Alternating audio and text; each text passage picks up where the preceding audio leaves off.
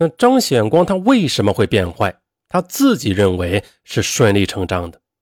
那从小他们兄弟根本就没有人管，又经常吃不上饭，还被其他孩子欺负。张显光回忆啊，我整天领着几个弟弟四处捡破烂，不然就没有饭吃。那时候我们家可真是困难的，很多人笑话我们是破烂王。我弟弟张显明脾气不好，被人骂了就和别人打架，但是我很少动手，不是我不敢动手，而是我认为这样打没有什么用，不如一次性来个狠的。后来我经常对同伙说，大家别找我，杀人时你再找我。有一次我们兄弟被一家大人打了，我啥也没说，熬了半年之后把那家人的自行车偷出来卖了。那时候我也就15岁吧，当时自行车可是个大件儿，就像今天的汽车一样。我看那家人哭丧着脸，心里这才高兴了。哎呀，为了吃饱肚子加不被欺负，他们只能去偷去抢去打架。咱们再来说一下矿区。这里的矿区往往是三不管地区，地方政府不能管，煤矿机构不爱管，那各种案件频发。以他们最后居住的8510农场为例吧，就非常夸张，那是龙蛇混杂，治安极差。在这里想学好那是不容易的，想学坏却非常简单。当地的巡警副大队长孙志国介绍啊，案件很多，大案更多。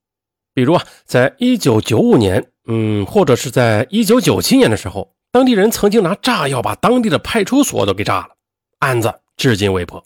你呢还不能说那里民风彪悍，其实啊，更多的是由于当时管理上的真空，让那里成为犯罪滋生的天然土壤。就是在这天然土壤的环境之下，这么一来二往，张家三兄弟都成为当地的小混混了。其中以老二张显明名气最大，他号称煤矿区的坐地虎，打架、盗窃、勒索，无恶不作，被判刑9年。老大张显光相对的要好一些啊，在外边混的不多，但他也不是好惹的。老三张显辉子和二哥不相上下，曾经为打架动刀子被多次逮捕，判刑多次，后来干脆混了黑社会。这里边只有最小的弟弟张显正最老实，他从不惹事，后来成为了一个普通的矿工。1986年，张显光已经21岁了，和当地一个不太正经的女青年同居，准备结婚。这段时间呢，张显光开始团伙盗窃，肆无忌惮起来。很快的，第2年就案发，张显光被捕入狱，被判处劳教3年。张显光被捕以后，他的女友傻了眼了。严格的说呀，这女人呢也还算行，她并没有打掉孩子，而是将孩子生下后丢给了张母，自己一走了之，嫁给了别人。括弧也是个小混混。在1990年，张显光刑满释放出来以后，张显光发现，哎呀，前女友丢下儿子自己嫁人了啊，极为的恼怒。4月27日，喝了不少酒的张显光去找鸡西市城子河区的前女友算账了。可是啊，双方见面刚谈了没几句，就开始争吵起来。张显光要求前女友离婚，和他结婚，然后带着孩子一起过。前女友说，你就别做梦了，我现在有老公有孩子，跟你一个劳改释放犯去受苦。呀，你还有脸说了啊，当年你为什么扔下儿子跑了？哼，我没有打掉孩子就算对得起你了。难道你让我像你妈一样，为了养小孩去陪老光棍汉们睡觉？老娘可没有那么傻。张显光听后也是忍无可忍，上去扇了他一巴掌。前女友他自然不服啊，大喊道，你他妈敢打我？老娘一肚子苦水还没处说呢，你有什么资格打我？我跟你拼了！两人就厮打了起来。期间呢，正好张显光的丈夫冯某下班回家了，看到妻子被人打呀，冯某自然是大怒，挥拳就和张显光打成了一团。双拳难敌四手，加上冯某也是混混出身，人高马大，身体也是壮得很，3拳2脚就把张显光打倒在地上。张显光大怒之下，掏出了匕首刺入冯某的腹部，并且连刺数刀，随后逃走。这边冯某被送到了医院，抢救了1个晚上，最终还是重伤不治。这一下25岁的张显光故意伤害致死，被列为通缉犯。根据当时的法律，张显光是刚刚释放的旧案犯，属于罪加一等，很有可能被枪决的。张显光从1990年开始在江湖上流窜，以盗窃和打零工为生，流窜了13年才被抓获。被抓获之前呢，这张显光逐步的和两个弟弟张显明、张显辉联络上，又和表弟李延斌、李延波建立了联络。这五个人都是社会底层，没有文化，没有技能，没有本钱，混的都是很惨。他们还不同程度的有过入狱、劳改的经历，那是劣迹斑斑，很难找到份像样的工作。五个人中，也就算张显明混的还最好了啊，在沈阳郊区开了一个武馆，做起了正行。但是啊，这个武馆生意惨淡，难以糊口。而至于张显辉等人，基本都是地痞流氓、土混混，还不如张显明呢。穷则思变，这些人没有什么技能，有的就是凶残。于是1999年，由张显光牵头，这几个混不下去的家伙决定做大案，吃硬货。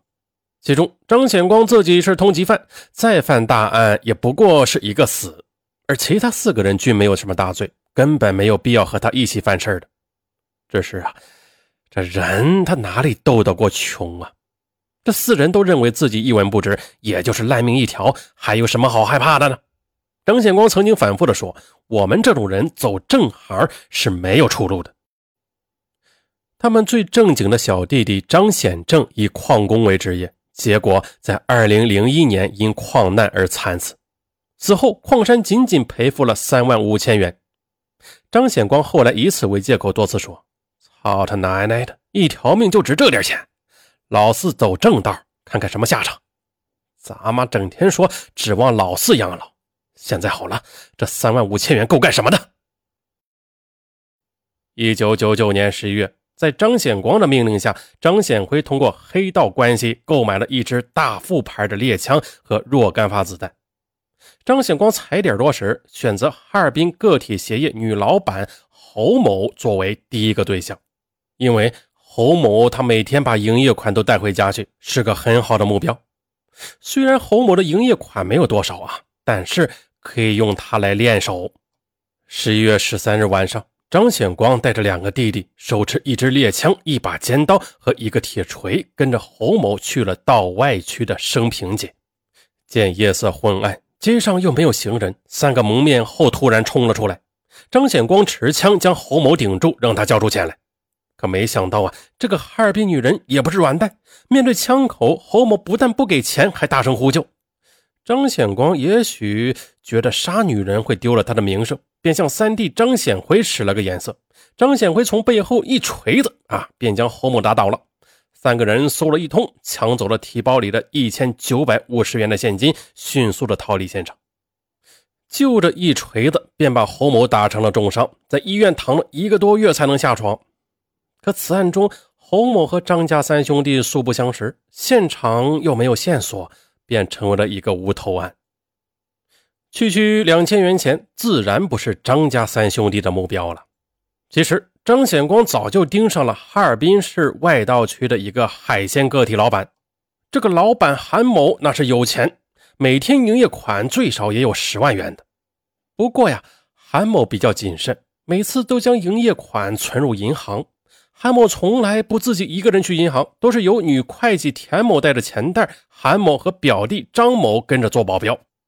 张显光认为对方有3个人，又是在大街上，那恐怕不杀人是不行的。但是光靠张显辉的那一支猎枪是不够用，张显光又用抢到的2000元钱又购买了一支小口径的运动步枪。12月18日，张显光带着三弟张显辉埋伏在哈尔滨市道外区银行外的大街上。下午4点多，侯某等四人带着10多万元的营业款路过，张显光打了个手势，张显辉立马拿出猎枪，大摇大摆地走到三人背后，砰的一枪将拿着钱的女会计田某打倒。张显光则捡起掉在地上的钱袋，两人转身就走。而侯老板和表弟张某10秒钟之后才反应过来，他们一边追赶一边大喊抢钱了。见他们喊叫，张显光和张显辉竟然不走了，他们转过头来对准侯某和李某就打。随着枪响，侯某、李某先后中弹倒在血泊中。等警察赶到的时候，胸部被射穿的侯某已经死亡，而李某和田某重伤致残，10多万元的营业款被抢走。这是非常严重的案件，却仍然没有什么线索，案件很快的就陷入了死胡同。可这边张家兄弟还在作案。仅仅1个月后，也就是2000年1月28日，张显光兄弟3人又在哈尔滨盯上了2个做海鲜生意的老板，将他们开枪打伤，当街抢走15万元。这连续几起恶性抢劫杀人案的背后，哈尔滨警方开始在全市大量的搜查起来。张显光犯罪经验比较丰富，他认为风声太紧了，让大家不要作案，分赃后3人分别逃窜。按理说抢到的近30万元人民币分给每人是10万，说起来也不少了。但这些流氓花天酒地、赌博、包小姐，几个月后就挥霍一空了。果不其然呐，在2000年的年底，张家3兄弟又开始考虑作案了。张显光提议，这样小打小闹没有意思，不如抢银行算了，一次搞上个100万。张显辉表示同意，但认为他们3个人2支枪恐怕干不了这么大的事儿。张显辉没有办法呀，又搞到了1支猎枪，又表示可以将表弟李延斌、李延波也拉进来。但张显光认为这李延斌和李延波2人没有干过案子，不太可靠，还是要那个投名状。几次在哈尔滨作案，他们已经引起当地警方注意了。张显光决定转战沈阳。2000年12月29日，张家3兄弟和李延斌持2支猎枪、1支运动步枪，在沈阳市大东区的一烟行老板李某家的家门口，将他活活的开枪打死，抢到27000元钱。这次案件李延斌也沾了血，算是一伙人了。就这样 ,2001 年1月9日，张家3兄弟按照计划去抢劫银行。他们在沈阳市东陵区拦住了一个个体车主李某的出租车，谎称要打车去郊区。上车以后，3人将司机李某制服，乱刀杀害。第二天，也就是1月10日，张家3兄弟和李延斌在东陵区全源小区邮政储蓄所持枪抢劫，开枪将运钞的2名银行员工打伤致残，抢走80多万元。这笔钱分了4个人，每个人分到20多万。结果呀，这些人吃喝嫖赌，那20多万不到2年就挥霍一空了。一晃到了2003年。张家3兄弟和李延波再次试图抢银行，这次他们瞄准了沈阳市商业银行辽沈支行第一储蓄所，这里每天进出现金较多。张显光预计那至少有200万。不过张显光认为以往的抢劫方式已经行不通了，因为自从他们在2001年做了那起银行抢劫案之后，这沈阳金融机构全部加强了警戒工作。这张显光多次踩点，发现每次押运的经警就有4人，都是拿着散弹枪。而张家兄弟仅有2支猎枪、1支小口径步枪，那小口径步枪的威力又不大，这猎枪又较为笨重，一旦经警较为警惕的话，恐怕就要爆发枪战。那以张家兄弟的武器根本不是经警的对手。这时候狡猾的张显光提出用炸药。那张家兄弟在矿区从小混到大，对爆炸知识还是比较熟悉，他们由张显辉出面，从矿山上私下购买了雷管和炸药，然后在矿区多次实验。实验表明，炸死经警是没有问题，但可能会将钱袋也炸碎。张显光又反复思考，终于想出了解决办法，就是用小当量的炸药放置大量的铁钉。对，这样一来，爆炸以后四飞的铁钉会杀死经警，但又不会炸碎钱袋。一切准备就绪后，张显光突然又想到了可能会被警犬跟踪又购买了胡椒粉。其实这胡椒粉根本就没有什么用，只是张显光在坐牢时候道听途说他只有小学2年级文化程度，没有什么辨别能力，最终露出了一些马脚。说到这里呢，又回到了本案开始的时候。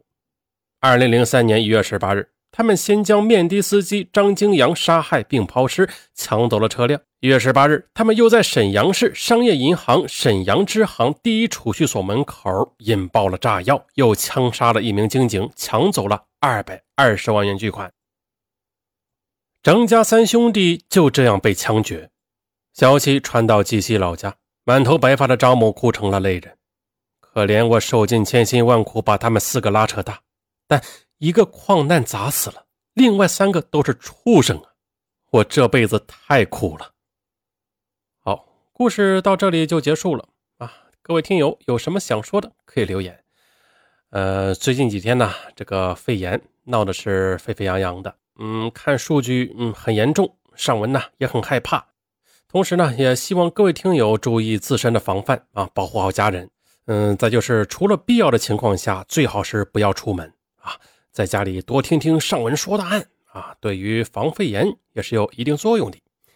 最后啊，再给武汉加油，中国加油。好，咱们下期不见不散。